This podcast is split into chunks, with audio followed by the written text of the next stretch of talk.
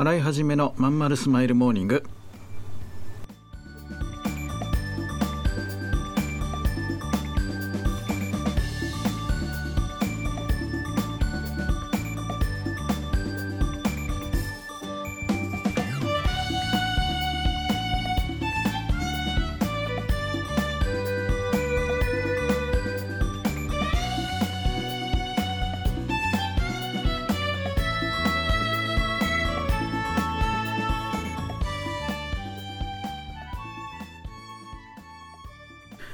おはようございます。新井はじめです。新井はじめのまんまるスマイルモーニング。2022年3月29日火曜日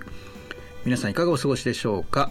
この番組は毎週火曜日朝8時私新井はじめがラジオをお聴きいただいているあなたに1週間頑張るための笑顔やモチベーションをお届けするそんな番組でございます。はい。そういうわけで今週も始まっております。桜がねもう咲いていてなんかあっという間ですよね。これすぐなくなっちゃいますからね桜ってね。なんか来週見に行こうなんて思ってるうちにもう終わっちゃうんですよね。なんかなんとも寂しい感じがします。僕は今全然外出できなくてですね。えー、っとね毎日毎日こう何やってんだと思いながらですね仕事してるわけなんですけど。うーんまあなんで出れないかというとね、まあ、先週から続いてるあのえー、本ですよね本。で普通に本書くのって大変なんですけどここまで大変じゃないんですよ。今回なんでかっていうとね、まあ、前回も言ったかなもう殺意に満ちてるんだけどね。最初こうめちゃめちゃ書いたんですよ。足んない足んないって言われてね10万字ぐらい書いた。そしたら今度ね一回減らせって言われたんですよ。間違えてました。減らしてくださいって。で減らして出したらまた戻ってきちゃってもっと減らせって。もう1万5,000字ぐらい減らしてくれって。えー、もうほとんど。ねなんかバランスもおかしくなっちゃうしつながりもおかしくなっちゃうしどうすんのこれ？ってな感じでさらにページ送りの関係で文字は減らすんだけど3ページ書かなきゃいけないページができちゃいましたみたいなね よく分かってまあでもそういうのでやってるうちにどんどんどんどん時間経っちゃってですね。もう本当にしんどいしんどい。っっていうこんなことばっかり言っちゃってて良くない状態の今でございます。洗い始めのまんまるスマイルモーニング。この番組は東京豊島区池袋 87.8MHz 池袋 FM のスタジオからお送りしております。本日も よろしくお付き合いくださいませ。眠い。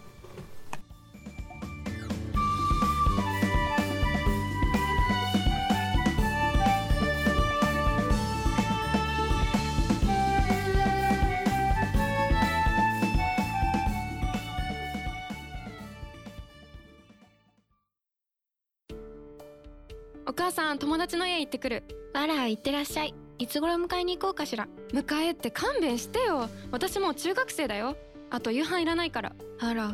そう。娘を見てなんだか寂しい気持ちになった。私が必要とされなくなる日も遠くないのかもしれないと。役目を終えた私は何をするべきなんだろ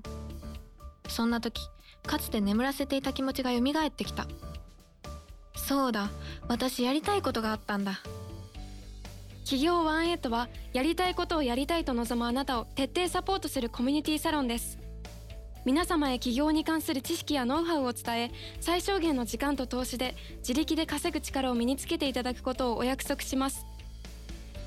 自分の好きなことで楽しみながらビジネスを立ち上げてみませんか？企業ワンエイトで検索。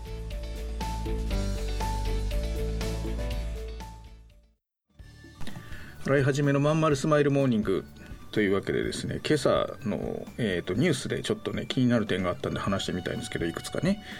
一つがね格差の問題。えっ、ー、とねヤフーニュースに出てた読売新聞の記事でね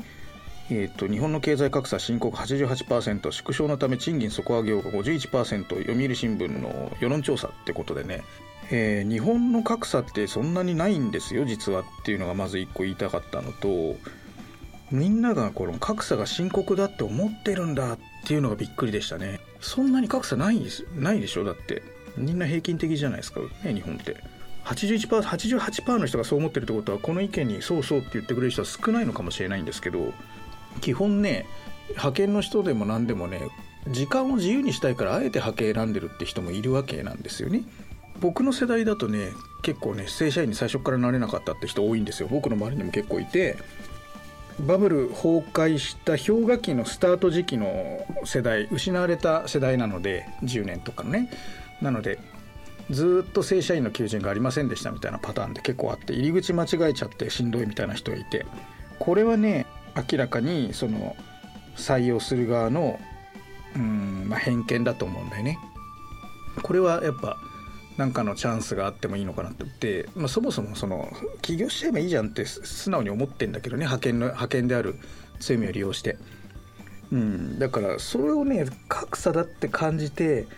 いるのはもったいないなって思っててさチャンスじゃんむしろだって時間取れるんだからね派遣社員であればさ。残業ないわけだしね。で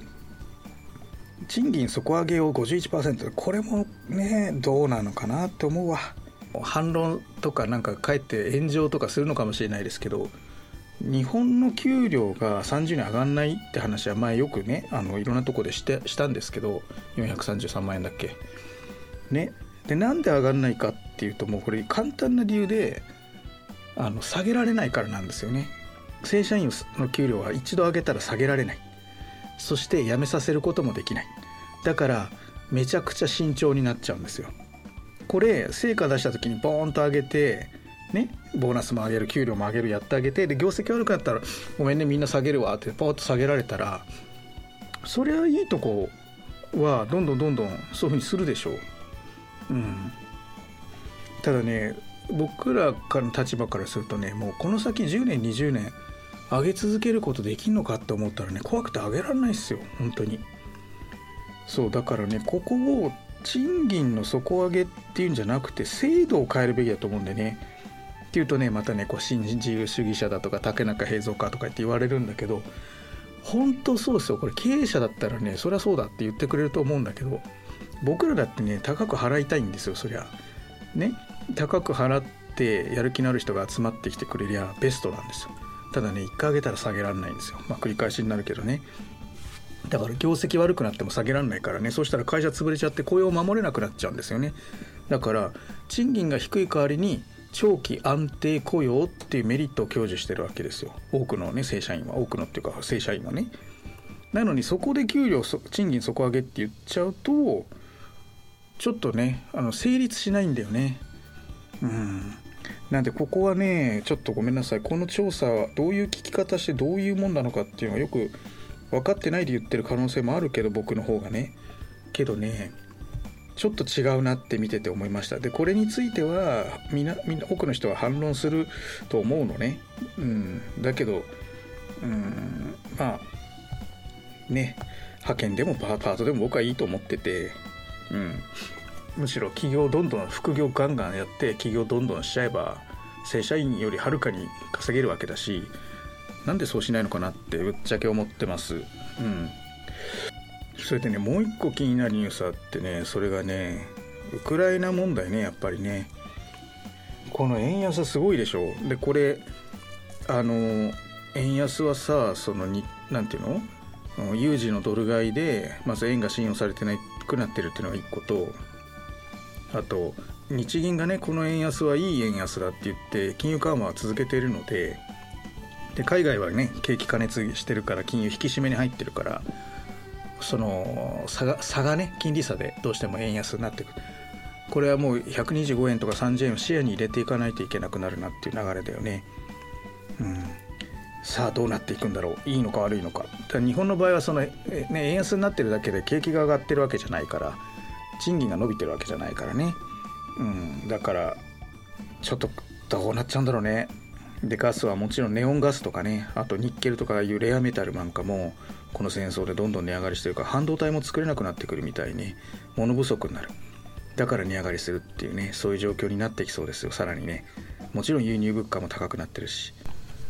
あの絵描くソフトの Adobe なんかも値上げになったよね。だこれはまあいろいろ機能がついたからとか言ってるけどまあそれはね海外アメリカで開発してるのかな多分。だからちょっと分かんないけどその海外のスタンダードにやっぱ引っ張られていくよね。だから日本だけどんどんどんどんなんか取り残されてるかあるんですけど大丈夫かね？この続きはじゃあエンディングでもうちょっと喋ります。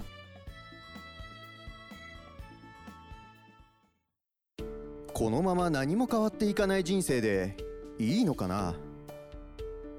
企業18はそんなあなたを徹底サポートします。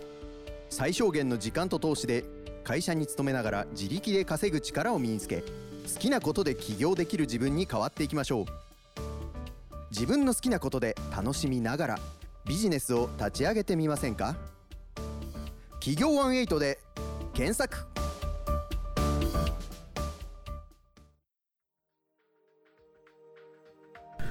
はいそういうわけでエンディングなんですけどね。えっ、ー、とねウクライナ問題ねちょっと話また戻すとね。なんかねこれ遠い国で起こってる遠い出来事ってなんか感じするんですけどこれ全然違うよね。めちゃくちゃ身近で何ていうのこう戦争の危機って誰も感じてないかもしれないけどでも実際に北方領土で今やばいこといろいろ起こってるっていうのはね前回のニュースだったかなって言った通り。で北朝鮮ミサイルってはねそれも ICBM でアメリカに東海岸に届くやつだってさで重たい弾道をつけられるんだってね。だからでっかい核爆弾がつけられるいわゆる一番やばいやつね。それから台湾問題もうどんどんきな臭くなってきてますよね。これってさなんか日本ってこのままさのんびりしてると本当に大丈夫なのかな？かといって下手に動いてもさなんかね国際的にまた波風すごいだろうしなんか一体どうなってっちゃうんだろうって怖怖さを感じますよね。でねやっぱ同じような国ってドイツっていう国があるでしょ？日本はアジアの敗戦国でドイツはヨーロッパの敗戦国で同じような立場で戦後、まあ、やってきたわけ。まあもちろんドイツってね分断されたりとかいろいろあって、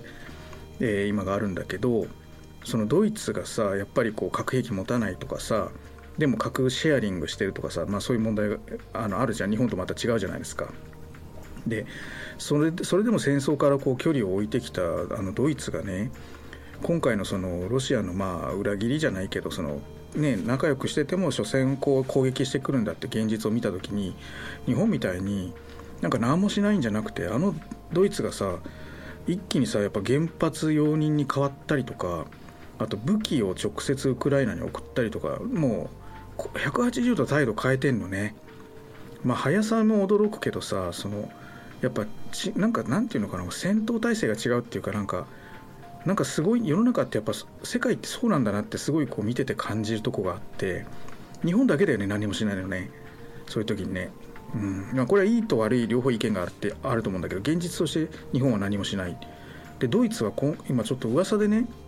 海外の取引先とかからいろいろ聞いたりしてるんだけどなんかアメリカが全然今回ほら戦争怖がっちゃって仕事あのしないから戦争しないから NATO が動かないわけじゃないですか。なのでドイツが中心になって EU, EU っていう単位でなんかその部隊を編成してウクライナに介入していくんじゃないかなんていう噂があってでそれがこうポーランド次の戦場ポーランドまでこう飛び火するんじゃないかなんていう危機感が今すごいんですってねヨーロッパの方では。まあでも実際ポーランドに爆弾が落ちるようなことが仮にあったとすると、まあ、これは条約だから NATO 動くからアメリカもやらざるを得ないよね。そうするとどうなるんだろうね本当に世界大戦とかなっちゃうのかななんかすごい恐怖を感じたりします。うん、だからドイツ中心のその軍がねどういう動きするのかっていうのもなんか全然報道されないけど要チェックですよそういう話がもう出てきたらね。うん、